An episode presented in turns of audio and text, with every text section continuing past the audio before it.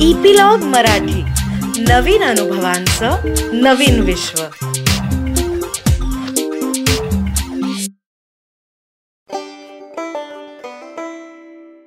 नमस्कार. मी अनघा मुनूरकर. आपल्यासाठी घेऊन येत आहे आजोळी घालवलेल्या सुंदर दिवसांच्या आठवणी व गोष्टींचा फुलोरा आजोळ. उन्हाळ्याच्या सुट्टीत कोकणात जायचे म्हणजे पर्वणी असे.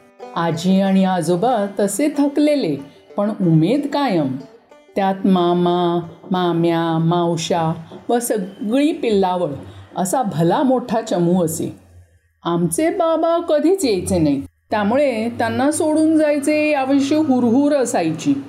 पण बाबा मात्र मस्तपैकी आमचे सामान पॅक करीत असत. बोटीचा प्रवास त्यामुळे होल्डॉल आलाच. लोखंडी ट्रंका पाण्याच्या फिरकीच्या तांब्या किंवा माठ आणि दुधाच्या पावडरचे डबे असा लवाजमा असायचा.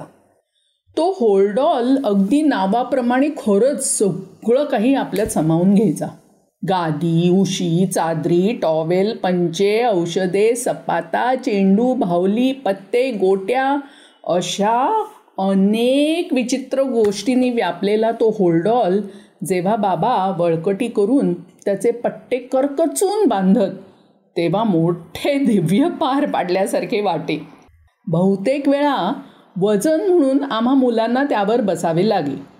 एकदा तर आयत्या वेळी पट्टाच तुटला. मग दोरीने बांधावा लागला. त्यानंतर रंगरंगोटी लेबल डकवणे रंगीत दोऱ्या बांधणे वगैरे सोपस्कार चालायचे. बाबा काका अशी मंडळी सोडायला यायची. आणि जशी बोट सुरू व्हायची तसे दूर दूर जाताना रुमालाने व साश्रू नयनांनी त्यांचा निरोप घ्यायचा. कितीतरी वेळ त्या बोटीच्या कठाड्याशी आम्ही आपले हात हलवत बसलेले असायचो जोवर बाबा दिसेनासे होत तोवर. बोटीत जरी केबिन घेतल्या असल्या तरी एकदा भाऊचा धक्का सोडला आणि बोट समुद्रात हेलकावे खाऊ लागली की कुणाला ना कुणाला तरी उबळ यायचीच. अरे ओकू नका रे जा पळ वॉशबेसिनशी जा असे हाकारे सुरू व्हायचे. हळूहळू सगळे सेटल होत. आणि मग बच्चे कंपनी एकीकडे तर मोठी मंडळी दुसरीकडे असे कॅम्प्स बनायचे. आम्ही दहा बारा बाजरे मंडळी काय काय उद्योग करायचो. बोटीत फिरायचं कॅप्टनना भेटायचं. पत्त्यांचे तासन तास डाव आणि भरपूर गदारोळ. या प्रवासात प्रथमच कॅरेमल कस्टर्ड चाखले. बोटीच्या जेवणात डेझर्ट असायचे ना? बोट विजयदुर्गावर पोचे तेव्हा खूप रात्र झालेली असे. एकदा नांगर टाकला की मग पडावाने तीरावर जावे लागे. तिथे आजोबा आमच्या स्वागतास हजर असत. तिथून पुढे मग मोटारचा प्रवास. पुढे हळूहळू रस्ते झाले आणि मग मुंबईहूनच आम्ही मोटारीने जाऊ लागलो. तोवर आजी आजोबा गेले तरी मामाने सोयी करून ठेवल्या होत्या. त्यामुळे जरी आम्ही मुंबई पुण्यात राहत होतो तरी कोणीही कोकणात जाऊ शकत होते. आता तर काय रेल्वे आली आहे. पण मामा गेल्यावर आता तो टोलेजंग वाडा कुलपासहित चिडीचूप आहे.